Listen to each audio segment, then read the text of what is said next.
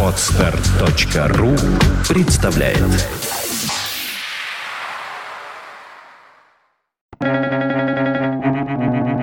Свободное радио Компьюлента.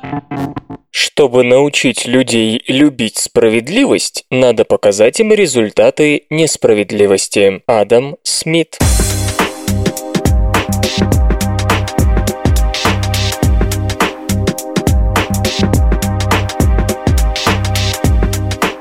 Здравствуйте, в эфире правосудный выпуск свободного радиокомпьюлента, и вы слышите справедливого Лёшу Халецкого. Справедливо говоря, надо бы отдыхать, потому что выходные, рабочая неделя закончилась. Но меня несправедливо заставляют работать, рассказывать вам новости. Что ж, слушайте, поехали. Наука и техника. Как создать память MRAM?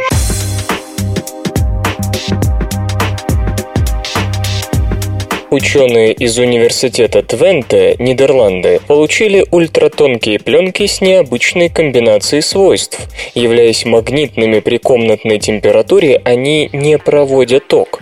Такие материалы были бы чрезвычайно полезны там, где нужна способность к быстрому магнитному переключению, к примеру, в новых типах компьютерной памяти. Материалом для необычной пленки послужил манганит стронция и лантана. В процессе роста роста пленки на подложке из титаната стронция ее кристаллическая структура меняется. От слоя к слою увеличивается порядок решетки, что приводит к постепенному относительному сдвигу атомов. Сам по себе манганит стронция и лантана – проводящий материал, но если толщина, образующаяся на подложке пленки, не превосходит 40 нанометров, электрическая проводимость резко падает до виртуального нуля. Одновременно возрастает температура фазового перехода второго рода, температура Кюри. В результате материал остается магнитным даже при температурах, намного превышающих комнатную, до 560 кельвинов. Для достижения воспроизводимости желаемых изменений в кристаллической решетке нужно очень точно контролировать рост пленки. Все это было бы, наверное, не так интересно, если бы наблюдаемый эффект не был связан со спинтроникой, разделом квантовой электроники, занимающимся изучением изучением спин поляризованного транспорта. Полученная пленка – идеальный кандидат на звание изолирующего туннельного барьера в устройствах на основе эффекта спинового тока переноса, работающих при комнатных температурах. Альтернативные материалы здесь не новинка, но их функционирование до сих пор ограничивалось довольно низкими температурами. Электроны, являющиеся переносчиками заряда, обладают еще одним очень важным квантовым свойством – спином. Направление спина, направление вращения вокруг своей оси, осуществляется либо по часовой стрелке, либо против, представляет собой элементарную единицу магнитной информации. В силу особенностей своего строения, послойное изменение параметров кристаллической решетки, приводящее к некоторому сдвигу атомов в определенном направлении, ультратонкие пленки из манганита, стронция и лантана демонстрируют существование преимущественной ориентации спина спиновых моментов. В данном случае это означает, что электроны, обладающие преимущественным направлением спина, способны с легкостью туннелировать сквозь пленку. Для остальных туннелирование остается маловероятным событием. Спин можно переключать с помощью внешнего магнитного поля. В результате появляются предпосылки для создания нового метода записи информации для будущих спинтронных устройств. Образец марсианского грунта отправлен на анализ внутрь Curiosity.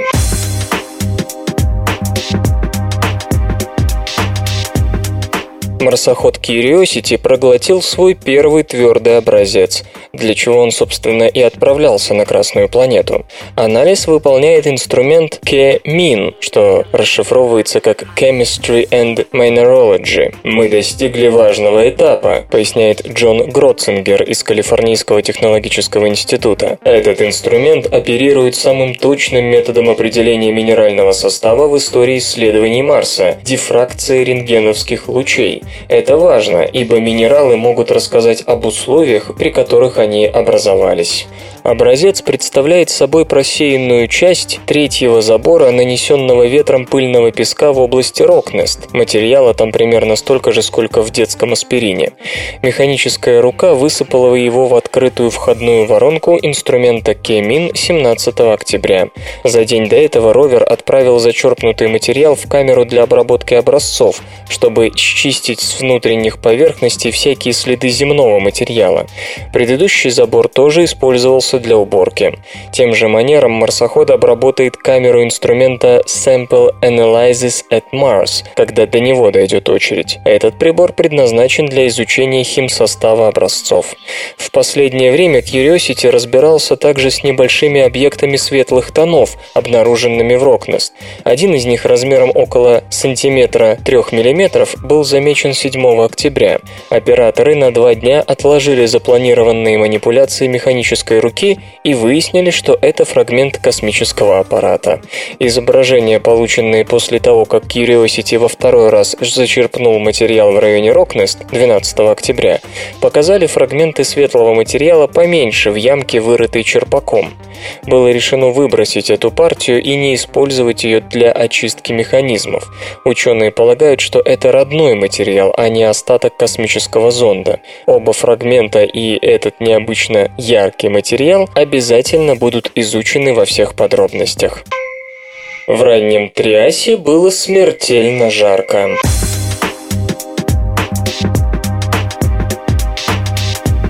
Когда экологи рассуждают об изменении климата, они обычно отмечают, что будут не только проигравшие, но и победители. Одни виды вымрут, другие мигрируют и займут их место или адаптируются к новым условиям. По большому счету, никто не предсказывает полного опустошения экосистем. Однако новое исследование показало, что однажды на нашей планете стало так жарко, что на экваторе установилась смертельно высокая температура. Выжили немногие, в основном основном чахлые беспозвоночные. В целом, начало Триаса было не самым приятным временем. Предыдущий геологический период Перми завершился масштабными извержениями, которые привели к образованию сибирских трапов и крупнейшему в истории вымиранию. Вулканы выбросили в атмосферу огромное количество углекислого газа, и выжившие столкнулись с парниковым эффектом, а также нехваткой кислорода в океане. Насколько интенсивным было потепление, авторы исследования попытались выяснить это путем анализа соотношения изотопов кислорода в ископаемых из Южного Китая, который в то время находился вблизи экватора в восточной части Пангеи, покрытой мелкими морями океана Тетис. Выяснилось, что за 800 тысяч лет эпохи Великого Вымирания средняя температура воды в этом районе выросла с 21 до 36 градусов по Цельсию.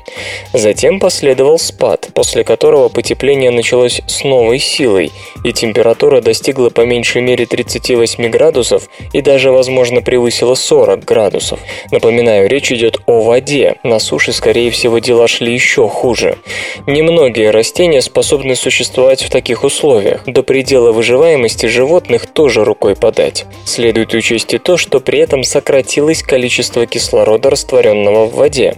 Дабы не строить пустые гипотезы, авторы обратились к базам данных ископаемых находок той эпохи. Оказалось, Оказалось, что экваториальные области раннего Триаса были практически необитаемы, тогда как в других областях планеты жизнь потихоньку приходила в себя. Рыбы были распространены на многих широтах, но в районе экватора встречались очень редко, а их четвероногие родственники, наземные позвоночные, вообще отсутствовали между 30 градусами северной широты и 40 градусами южной широты, как и красные водоросли. Месторождения угля, относящиеся к той эпохе скудны, что тоже свидетельствует о больших проблемах с жизнью на нашей планете. А кто же жил? Кое-какие морские беспозвоночные. Они были настолько меньше своей нормы, что ученые говорят об эффекте карликовости, который, впрочем, присутствовал только в экваториальных областях. В более высоких широтах преобладал нормальный размер. Отсюда вывод о том, что глобальное потепление сильно усложнило процесс восстановления жизни после Великого вымирания. Тот, кто не смог мигрировать, мигрировать, скорее всего, исчез. Антарктический снег как летопись человеческой безалаберности.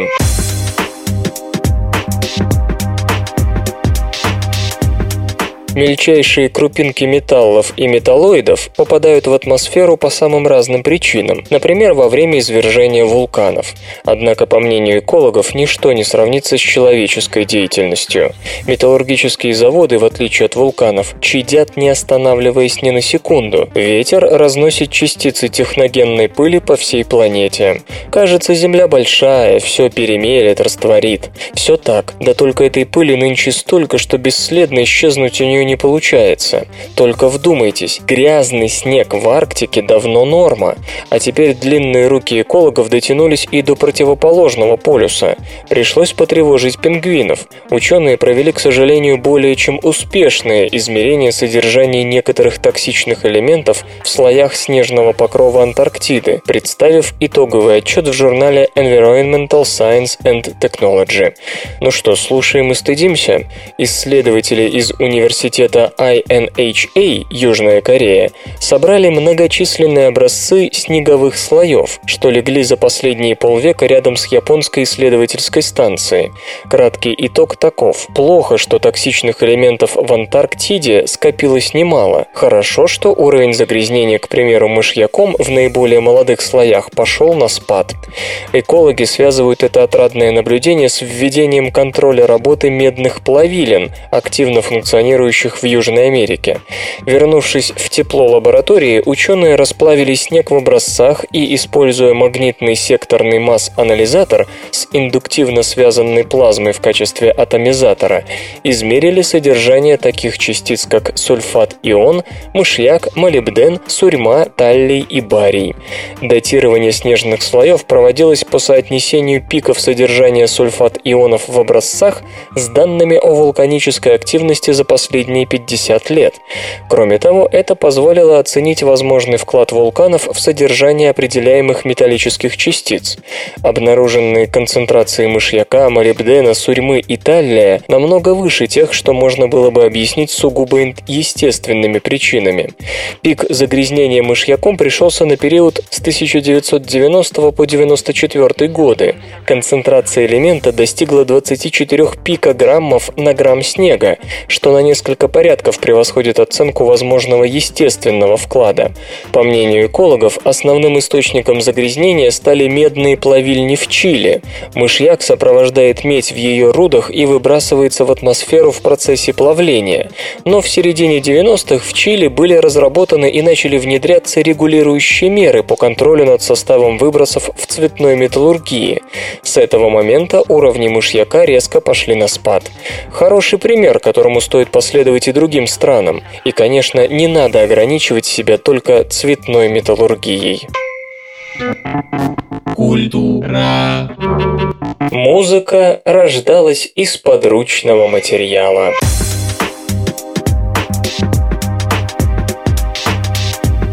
Музыкальные инструменты были изобретены случайно, считает Невил Флетчер, бывший сотрудник Австралийского национального университета, сделавший своим хобби на пенсии изучение физики инструментов.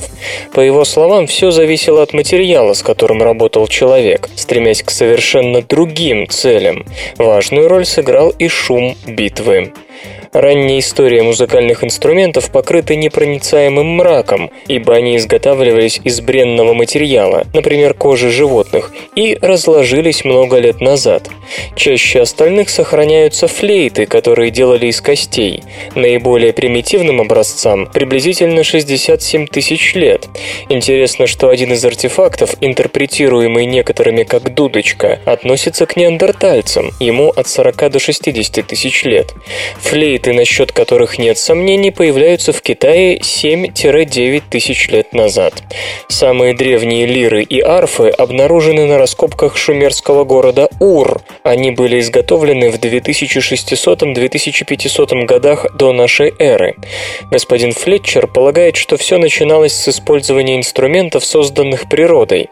Например, свой национальный духовой инструмент диджериду австралийцы изобрели в тот момент, когда около 10 тысяч тысяч лет тому назад кому-то пришло в голову подуть в небольшой эвкалипт, внутреннюю часть которого выили термиты.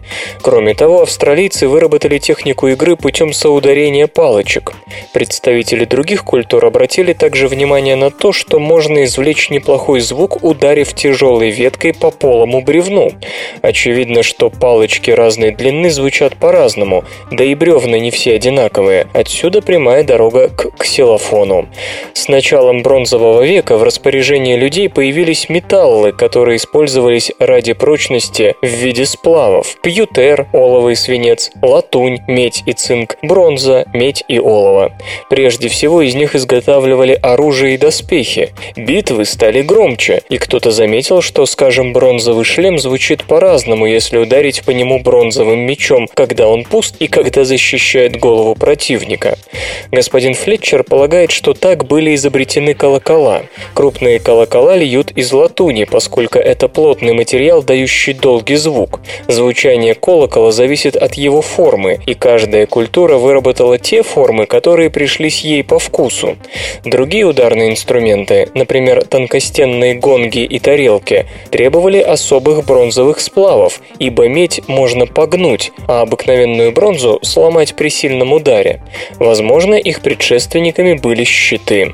Инструменты из дерева – скрипка, альт, виолончель, контрабас, фортепиано, гитара – по-видимому, происходят от луков. Не напрасно ведь говорили, что тетива поет. Первые струны, как и тетива, изготавливались из кишок животных. Их сменили металл и полимеры. Но струн самих по себе недостаточно, и тогда на помощь пришел деревянный корпус. Дело в том, что дерево анизотропно, то есть усиливает колебания в одном направлении, вдоль волокон. Дополнительный эффект дает смычок. Уникальное звучание скрипок итальянских мастеров XVIII века Антонио Страдивари и Джузеппе Гварнери неповторимо, потому что они пользовались древесиной, которую можно было найти в Европе только в малый ледниковый период. Первым же духовым инструментом, полагает господин Флетчер, была раковина. И это тот случай, когда важен не материал, а одна лишь форма. Эти забавные ученые. Когда Нильс Бор в 1913 году появился в Ковендишской лаборатории, он достаточно плохо говорил по-английски. Чтобы облегчить общение с сотрудниками лаборатории, Бор купил словарь и полное собрание сочинений Диккенса. Он начал систематически читать Диккенса с первого тома, отыскивая в словаре каждое незнакомое слово. Но пока Бор плохо владел английским языком, с ним происходили и обидные случаи. Однажды на собрании сотрудников Бор стал на плохом английском английском высказывать какую-то новую идею. Томпсон прервал его, сказав, что заявление Бора не имеет никакого смысла, и продолжил разговор о том же самом, но только другими словами. Наука и техника. В Швейцарии железобетон в мостах меняют на дерево.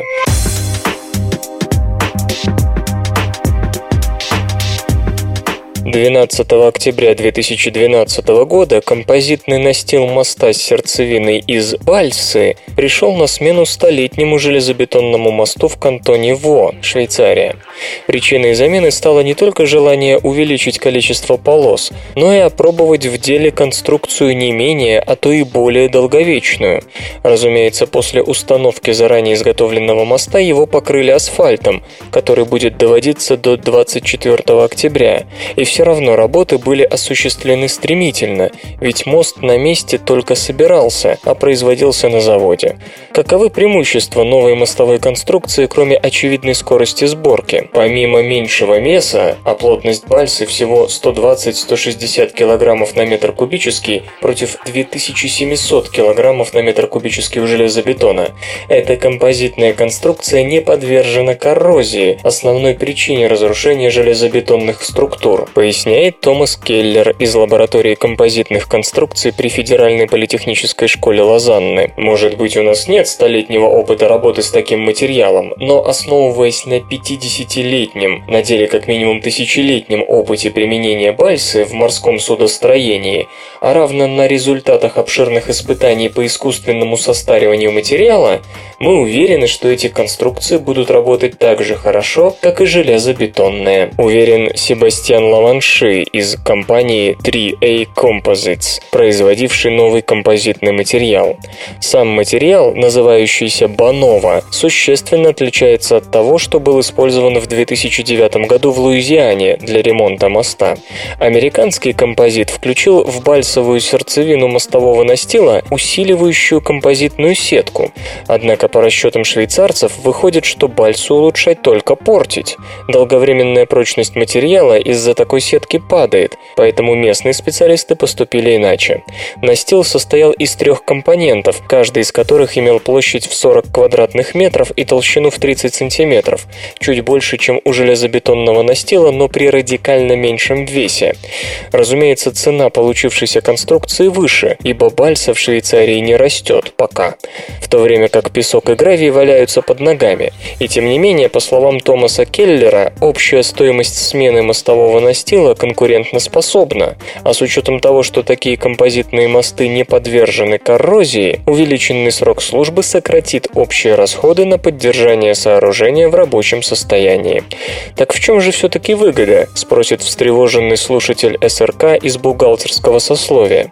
Не хуже железобетонной конструкции с учетом меньших затрат на ремонт, монтаж настила в один день, ремонт моста за недели вместо месяцев. Но зачем огород городить с абсолютно новой технологией? Или это опять инновации ради инноваций? На деле все довольно прозрачно. Несущая способность опор моста рассчитана на массу настила из железобетона, значительно большую при той же прочности. А снижение массы означает, что при тех же опорных конструкциях количество полос можно увеличить, а также добавить по бокам велосипедную и пешеходные дорожки, требующие изрядно места, но не нагружающие мост так, как полоса для автомобиля. Следовательно, расширение моста на одну полосу и на ширину дорожек для двухколесных и двуногих удалось реализовать при помощи бальсы, при этом практически не увеличив собственно стоимость мостового настила и его эксплуатации. Когда в морях наступит новый меловой период.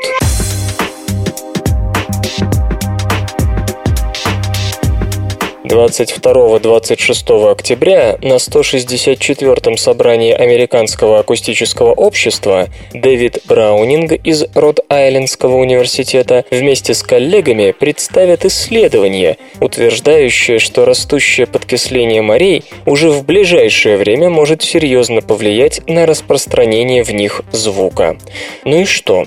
А то, что это даст эволюционные преимущества ряду видов, пользующихся дальними средствами средствами подводной связи. Мы называем это акустическим эффектом мелового периода, поскольку подкисление океана, вызванное глобальным потеплением, кажется ведет к акустическим условиям, сходным с теми, что существовали 110 миллионов лет назад, в эпоху динозавров, комментирует акустик.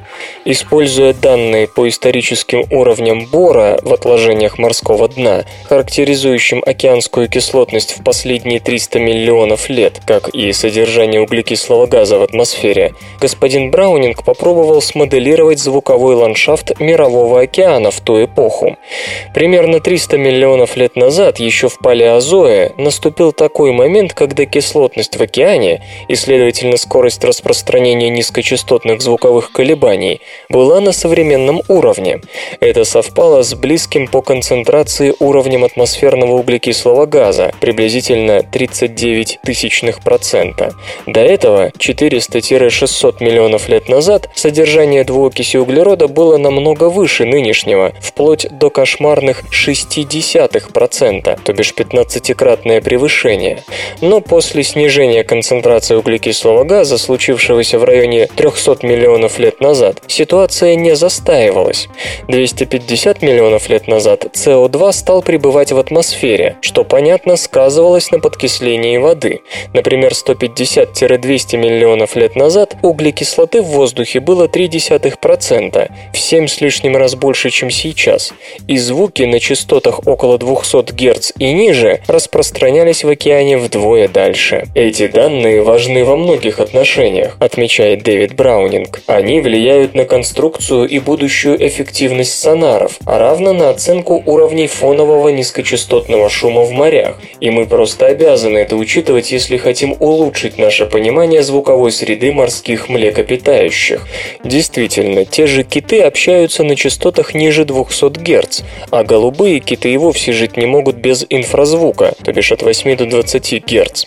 Интересно, что если сейчас такой звук позволяет голубым китам разговаривать на расстояниях до 33 километров, то в будущем, в 2100-м, дистанция может как минимум удвоиться. Кстати, низкочастотные приборы подводного акустического слежения способны регистрировать голоса китов на расстоянии до 1600 километров при громкости в 188 дБ, что больше, чем у реактивного лайнера на взлете. По сути, все это означает почти постоянное наличие шумов в китовых диапазонах уже сегодня и существенный рост таких шумов в ближайшем будущем. Что ж, хоть кому-то глобальное потепление пойдет на пользу. Мусульмане строже остальных соблюдают запрет на внебрачный секс.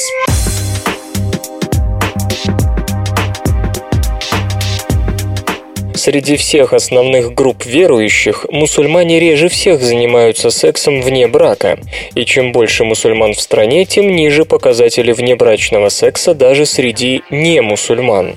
Ученые проанализировали анкеты более чем 620 тысяч людей в возрасте от 15 до 59 лет, которых опросили в рамках демографических и медицинских исследований в 31 развивающейся стране, главным образом с 2000 по 2008 год годы.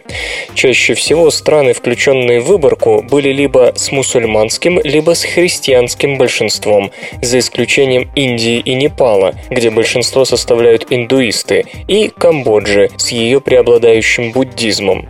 Выяснилось, что в целом женатые мусульмане признавались в добрачном сексе на 53%, а индуисты на 40% реже христиан.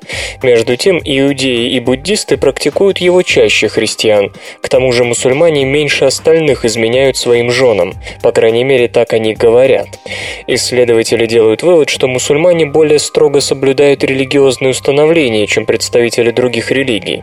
К тому же ценности мусульманского большинства оказывают весомое влияние на сексуальные нормы остального населения. Увеличение доли мусульман в обществе на 1% приводит к двухпроцентному снижению добрачных связей среди всего населения, независимо от религиозных религиозной принадлежности. В то же время рост числа мусульман не влияет на этот показатель среди самих правоверных. Все основные религии мира запрещают секс вне брака, но не все они одинаково эффективны в формировании поведения. Заключает исследователи во главе с Эми Адамчик из колледжа уголовного правосудия Джона Джея.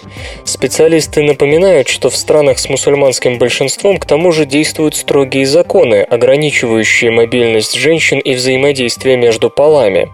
Однако исследователи не нашли значимой взаимосвязи между ограничениями прав на женщин и внебрачными половыми отношениями. Иными словами, религиозные запреты сильнее государственных. То же самое относится и к возрасту. Мусульмане и индусы чаще заключают брак по договоренности между родителями и создают семьи в более раннем возрасте, чем христиане и иудеи. Хотя вероятность добрачного секса увеличивается с возрастом, исследование показало, что возраст не является существенным фактором снижения показателей такого секса в этих религиозных группах. Исследователи допускают, что некоторые опрошенные говорили неправду, но организаторы опросов утверждают, что интервьюеры всегда были одного пола с респондентами и старались задавать вопросы с глазу на глаз. Последнее не всегда было возможным, поэтому такие случаи помечались. Кроме того, обманщиков можно было выявить по путанице в показаниях. Например, говорили, что женились или вышли замуж, будучи девственником-девственницей, но на вопрос о первом половом акте называли более ранний возраст. Повышенная застенчивость возникает по генетическим причинам.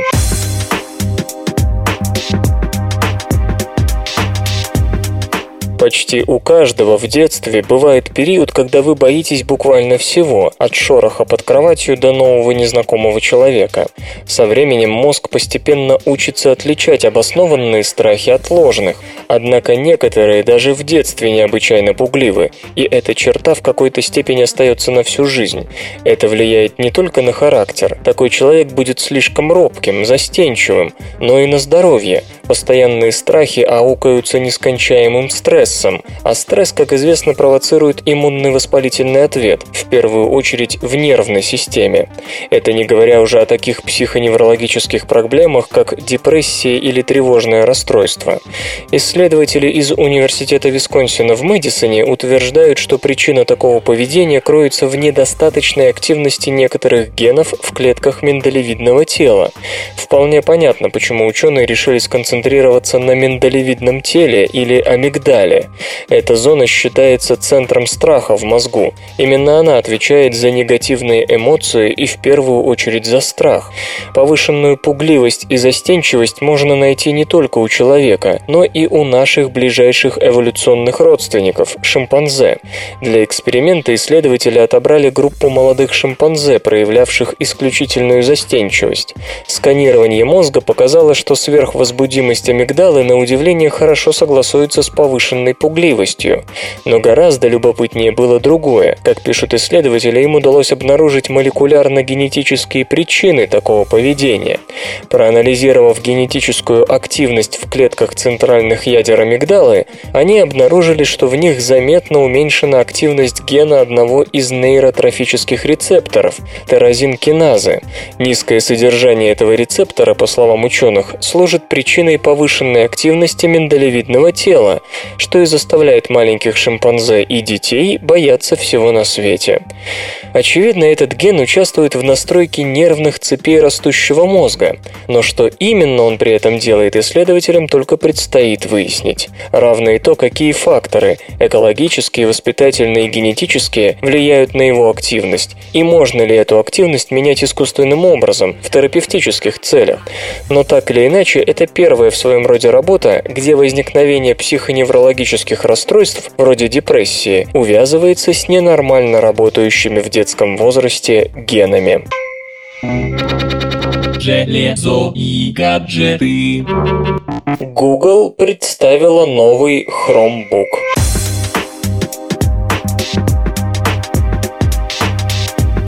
Веб-корпорация Google анонсировала новый портативный компьютер под управлением операционной системы Chrome OS, 11,5-дюймовую модель Chromebook, производящуюся компанией Samsung. Ноутбук оснащен двухъядерным ARM процессором Exynos 5 Dual и двумя гигабайтами оперативной памяти. Вместимость интегрированного флеш-накопителя составляет 16 гигабайт. Еще 100 гигабайт выделяется бесплатно на 2 года в сетевом хранилище Google Drive. Разрешение дисплея равно 1366 на 768 пикселов. Chromebook имеет адаптеры беспроводной связи Wi-Fi и Bluetooth, SD-ридер, порты USB 3.0 и USB 2.0, а также интерфейс HDMI.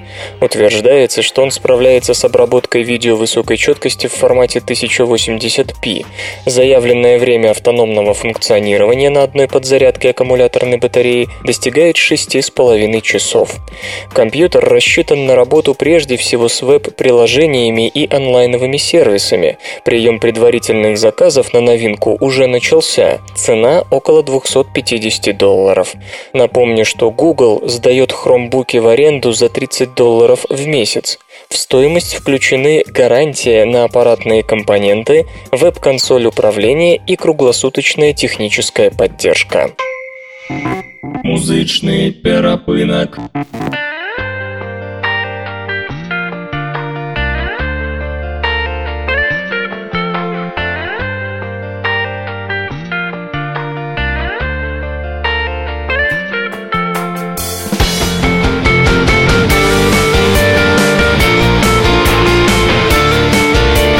Сегодня в эфире свободного радиокомпьюлента группа «Сезон охоты».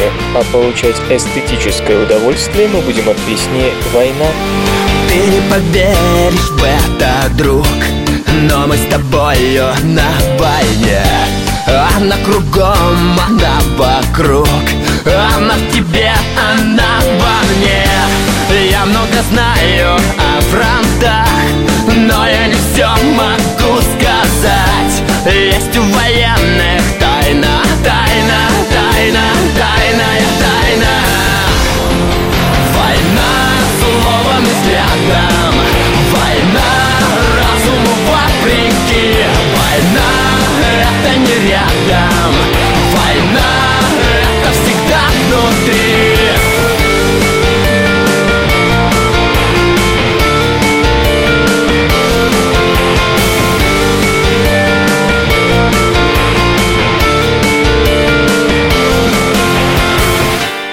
Ты не поверишь ни на грош.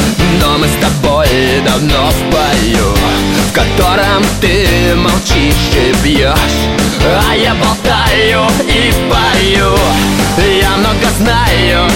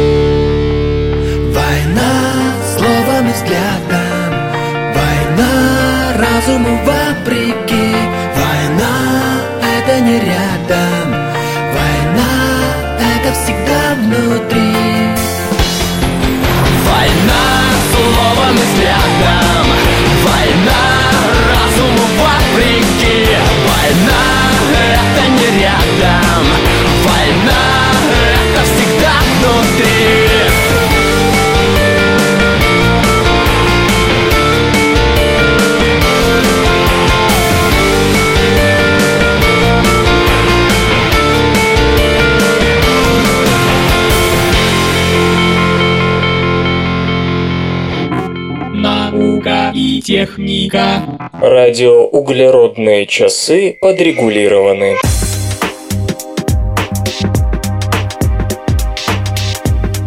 Радиоуглеродный метод позволяет определить возраст органического материала, по сути, всего, что некогда было живым. В его основе углерод-14, радиоактивный изотоп, который, в отличие от более стабильных форм углерода, распадается с постоянной скоростью. В течение жизни организмы поглощают определенное количество углерода-14 из атмосферы.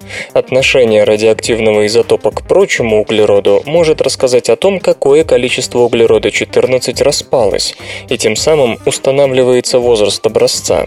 Но концентрация углерода-14 в атмосфере не всегда была одинаковой, и предположение об обратном как бы ускоряет или замедляет ход времени. Поначалу радиоуглеродные часы калибровали по объектам, возраст которых известен наверняка – египетским мумиям и помпейскому пеплу, что в 1960 году принесло химику Уилларду Либби Нобелевскую премию. Но даже он понимал, что этого недостаточно. Это отмечает ведущий автор нового исследования Кристофер Бромк Рэмзи из Оксфордского университета. На атмосферную концентрацию углерода-14 способны повлиять различные геологические, атмосферные и солнечные процессы. С 60-х годов прошлого века ученые калибруют часы, определяя атмосферную концентрацию углерода-14 по толщине годичных колец деревьев. Как правило, углеродные даты моложе календарных. Кость, которой этот метод дает 10 тысяч лет, в действительности прожила уже около 11 тысяч, а 20 тысяч углеродных лет примерно соответствует 24 тысячам календарных. Проблема, поясняет господин Бронк Рэмзи, заключается в том, что годичные кольца позволяют заглянуть в прошлое всего на 14 тысяч лет. На помощь приходят морские летописцы, например, кораллы, но с ними следует обращаться очень осторожно, ибо атмосфера атмосферные и морские концентрации углерода-14 разнятся, к тому же их соотношение постоянно меняется. Группа ученых взялась за решение задачи путем анализа отложений японского озера Суигицу, что к западу от Токио. На протяжении десятков тысяч лет каждое лето и зиму в озере формировались отчетливые слои.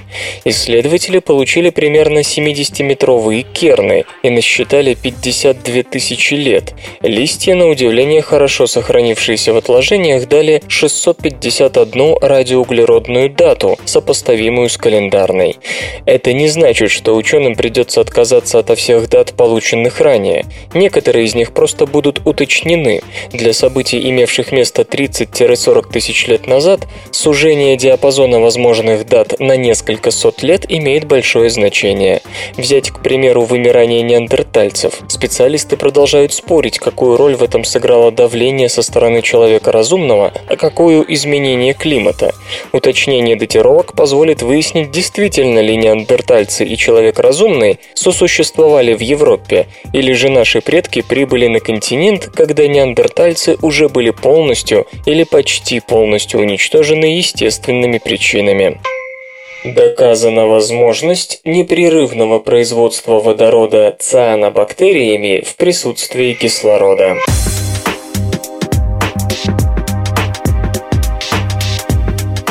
Тихоокеанская северо-западная национальная лаборатория США сделала немалый шаг вперед в разработке непрерывного процесса генерации водорода с помощью фотосинтетического микроорганизма в течение 100 с лишним часов в присутствии кислорода.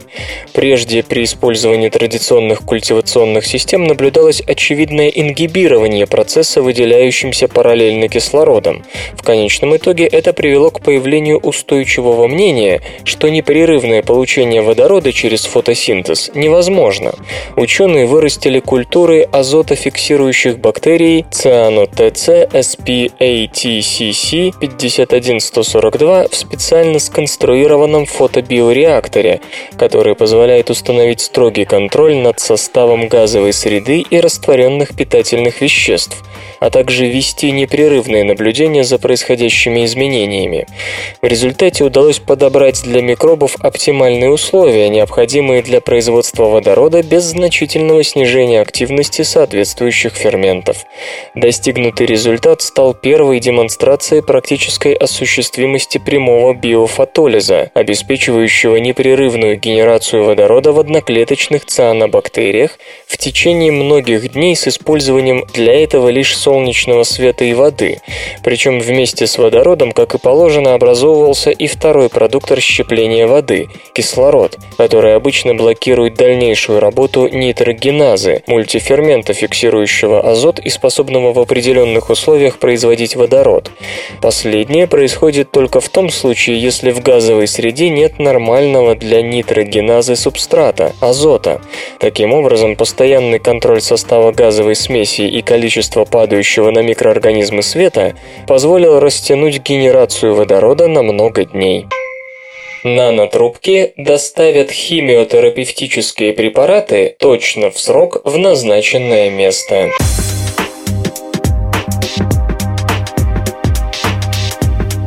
Необычно большие и вместительные углеродные нанотрубки способны осуществлять доставку химиотерапевтических препаратов прямо в опухоль и высвобождать лекарства строго по команде. Так утверждают исследователи из Университета Брауна, США, опубликовавшие соответствующую работу в журнале Nanoletters. Безопасное для здоровья магнитное поле заставляет нанотрубки выделять заключенные в них вещества только внутри раковых клеток, что помогает защитить здоровые ткани и органы остального тела от нежелательного воздействия токсичных молекул. С 1980-х годов ученые разрабатывают самые разные типы наноразмерных носителей для доставки противораковых препаратов к месту назначения. Некоторые из них даже используются в современной клинической практике.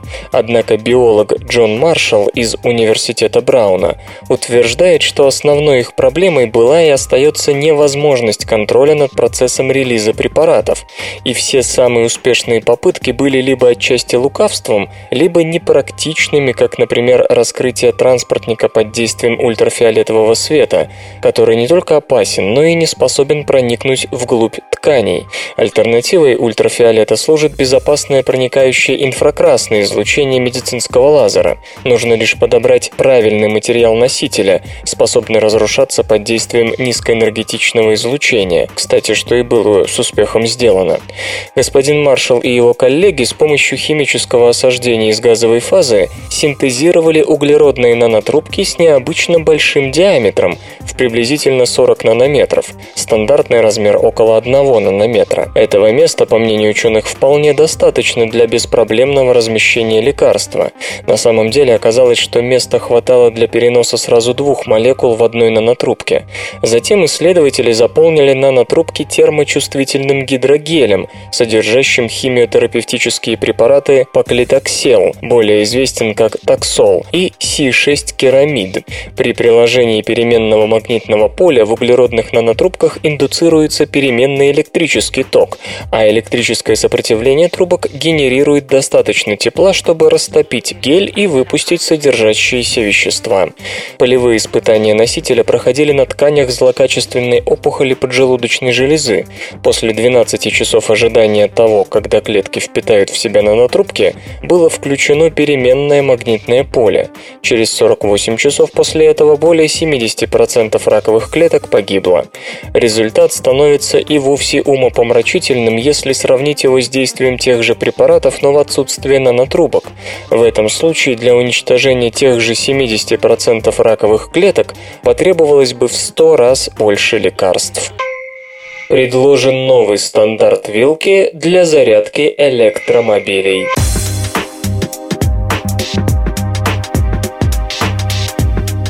Зарядка остается одним из самых уязвимых для критики мест электромобилей. Даже у лучших из лучших, к примеру, у Tesla Model S, в которой используется система собственной разработки 90 кВт 440 вольт Tesla Supercharger. Полная зарядка батареи емкостью 85 кВт-час длится час. А ведь этих аккумуляторов хватает всего на 480 километров по оптимистичной оценке самой Tesla Motors. Хотя более реалистично реалистичная EPA говорит лишь о 426 километрах. Согласитесь, поездка даже на 1000 километров с двумя часами, проведенными на заправке, станет несколько длиннее. А ведь для этого еще надо, чтобы маршрут пролегал там, где есть электрозаправки Tesla Motors. От стандартной же настенной американской розетки на 110 вольт 12 ампер такой электрокар будет запитываться десятки часов. Именно поэтому продажи этой машины пока весьма и весьма невелики, хотя Model S Signature Performance стоит примерно 100 тысяч долларов, что не так уж дорого для авто, разгоняющегося до 97 километров за 4,4 секунды. Словом, встречайте J1772 SAE Electric Vehicle and Plug-in Hybrid Electric Vehicle Conductive Charge Coupler. Новый стандарт зарядки для электромобилей. Он может несколько только поправить дело, поскольку включает совмещенную зарядку от постоянного тока и переменного. Хотя новый двухполосный стандарт основан на стандарте сообщества автомобильных инженеров SAE J1772 образца 2009 года, одновременное использование постоянного и переменного тока – это действительно серьезный прогресс. Дело в том, что точек с доступом к переменному току физически больше, они просто шире распространены и будут доминировать среди электрозаправок еще очень долго. Но вот беда. Для зарядки аккумуляторов на бортному электрооборудованию машины приходится преобразовывать его в постоянный ток. При интенсивной зарядке емкой батареи это ведет к перегреву электромобиля, вызывающему снижение емкости аккумуляторов и невозможности заправиться до конца, пока не охладятся батареи. Естественно, эффективных систем охлаждения литиевых аккумуляторов на рынке пока нет, так что проблема весьма серьезна, и слишком быстрой заправки от переменного тока не будет никогда. Постоянный ток – совсем иное дело. Зарядка с ним может быть намного быстрее, теоретически, бесконечно быстрой, если бы не мешали ограниченные параметры скорости зарядки самих литиевых аккумуляторов. Однако тут требуется внешняя установка, преобразующая переменный ток из сетей общего пользования в постоянный для электромобиля. Таких агрегатов пока не так много даже на специализированных заправках, не говоря уже о частных домах и гаражах. Новый стандарт J1772 размещает коннектор для постоянного тока прямо под коннекторами для тока переменного, поэтому зарядкой смогут воспользоваться как существующие электромобили, такие как Nissan Leaf и модели Tesla Motors, так и грядущие, нацеленные на скоростную зарядку от систем постоянного тока. По оценкам SAE, стандарт позволит сократить среднее время заправки большинства машин с 8 часов для сетей на 110 вольт до 20 минут при использовании специализированных зарядок на 450 вольт. Железо и, и, и, и, и, и гаджеты. Браслет Lark Life поможет проанализировать суточную активность человека.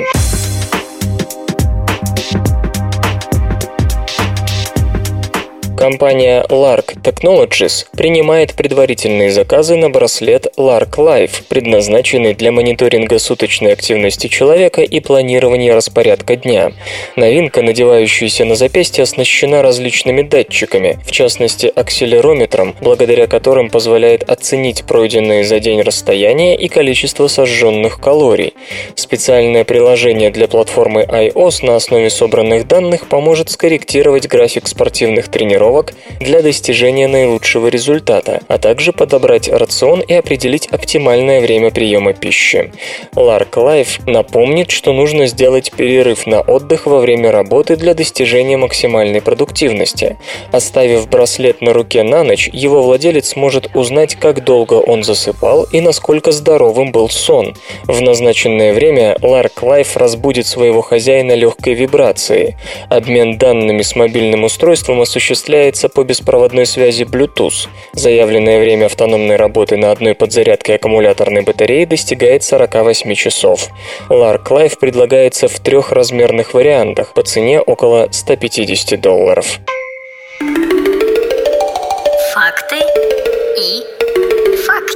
Знаете ли вы, что защитные очки от солнца были известны в Древнем Египте еще 3300 лет назад? Разумеется, их носили только фараоны и их придворные, потому что они стоили необыкновенно дорого.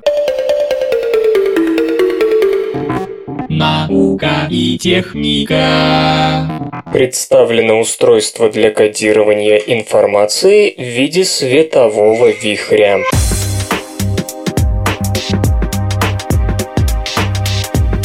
Фотоны, существующие в различных квантовых состояниях, могут нести информацию не только в рамках модели «есть сигнал единица, нет сигнала ноль». Они способны находиться во множестве состояний, что теоретически позволяет применять их не только в квантовых компьютерах, но и передавать с их помощью гораздо больше информации, нежели традиционными методами. В данном случае британские ученые попытались использовать способ передачи информации, основанный на вихревых пучках, несущих не нулевой орбитальный угловой момент. Если у обычной плоской волны поверхности постоянной фазы напоминают листы с зазорами между ними, то у оптических вихрей поверхность становится спиралевидной.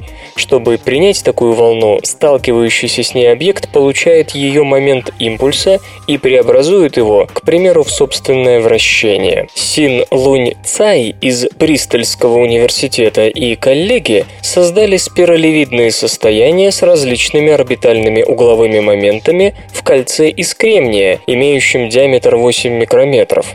Внутренности кольца содержали неровности, преломляющие свет и вызывающие интерференцию. Благодаря кольцевидной форме микроприбора интерференция приводит к посылке световой волны перпендикулярно плоскости кольца, вверх. Затем экспериментаторы сочетали свет от различных колец, получив при этом ряд дополнительных форм волны. Уже сейчас созданное микроустройство можно использовать для передачи информации, считают физики, хотя такие факторы, как абсорбция света в оптоволокне и рассеивание в атмосферном воздухе, способны помешать безошибочному приему информации, передаваемой при помощи вихревых пучков, несущих не нулевой орбитальный угловой момент.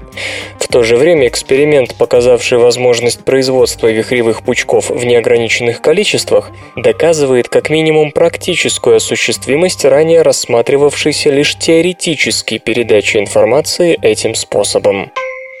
Коэффициент трения может быть отрицательным.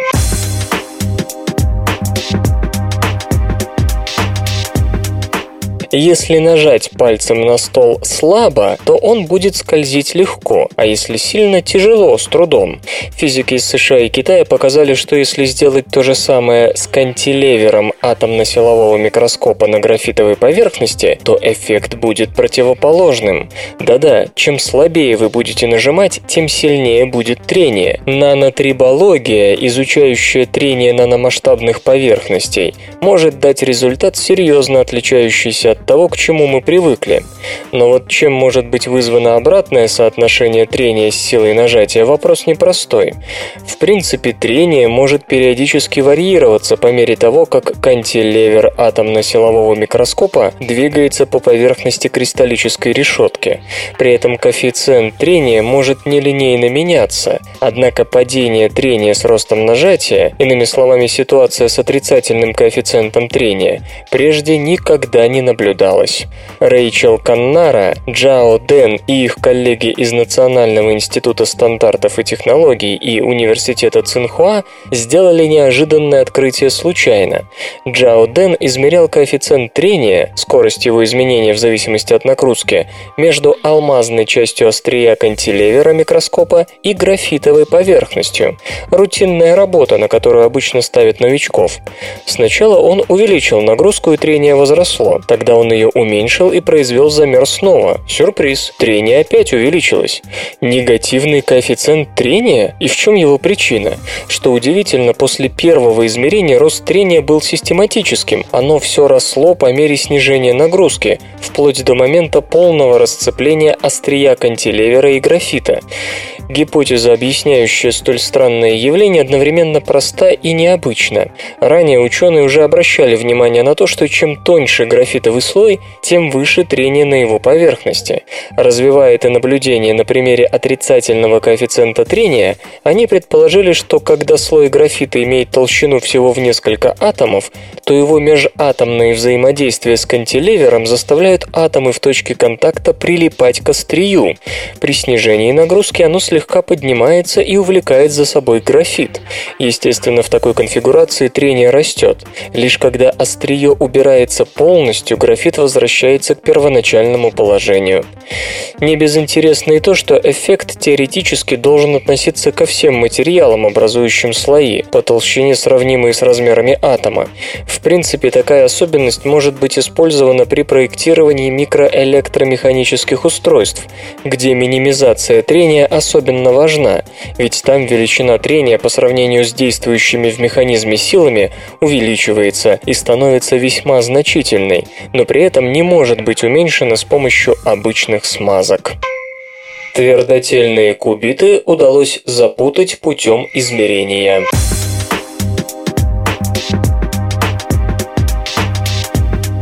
В лаборатории Делфтского технического университета Нидерланды был проведен эксперимент по запутыванию двух твердотельных спиновых кубитов путем их совместного измерения. Запутанность квантовых систем, напомню, представляют как появление между ними неклассических корреляций по какому-либо параметру, который может принимать по крайней мере два значения для каждой из систем. Чаще всего в опытах, где требуется запутывание, используют фотоны, управляться с которыми несложно, достаточно достаточно подавать кванты света на нелинейный кристалл, реализующий эффект спонтанного параметрического рассеяния. На выходе будут появляться пары частиц с суммарными энергией и импульсом, равными энергии и импульсу входных квантов. Причем пары эти могут находиться в максимально запутанных состояниях, известных как состояние Белла. Совместные измерения, проводимые над квантовыми системами, также позволяют достичь запутывания. К примеру, в общепринятом алгоритме квантовой телепортации фотонов ключевым этапом становится измерение состояний Белла, то есть проецирование совместного состояния двух частиц на базис состояний Белла. Эксперименты с твердотельными кубитами более сложны, но физики, которые надеются создать недорогую и технологичную квантовую память с длительным хранением при комнатной температуре, интереса к ним не теряют. Элементами такой памяти, кубитами, могли бы стать спины электронов или ядер, и каждый из этих двух вариантов имеет свои преимущества и недостатки. Электроны активно взаимодействуют со средой, серьезно ограничивают время когерентности, длительности промежутка, на котором кубит сохраняет заданные квантовые свойства, тогда как достижимая при работе с ядрами надежная изоляция от среды естественным образом осложняет манипулирование их спинами. Ученые из Нидерландов сделали выбор в пользу кубитов, построенных на основе ядерных спинов азота и углерода. Атомы углерода-13 находились в искусственном кристалле алмаза с повышенным содержанием изотопа углерода-12, который имеет нулевой спин ядра и на результат не влиял, а азот был позаимствован у NV-центров, азотно-замещенных вакансий, точечных дефектов алмаза, возникающих при удалении атома углерода из узла решетки и связывании образовавшейся вакансии с азотом. Вспомогательную роль в измерениях сыграли электронные спины NV-центров, связанные сверхтонким взаимодействием с ядерными.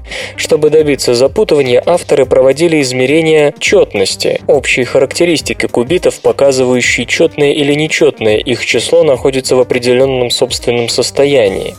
Неоспоримым доказательством того, что искомая запутанность была достигнута, стало нарушение неравенств Белла, зафиксировать которое в экспериментах с твердотельными спинами ранее не удавалось. Свободное радио Компьюлента.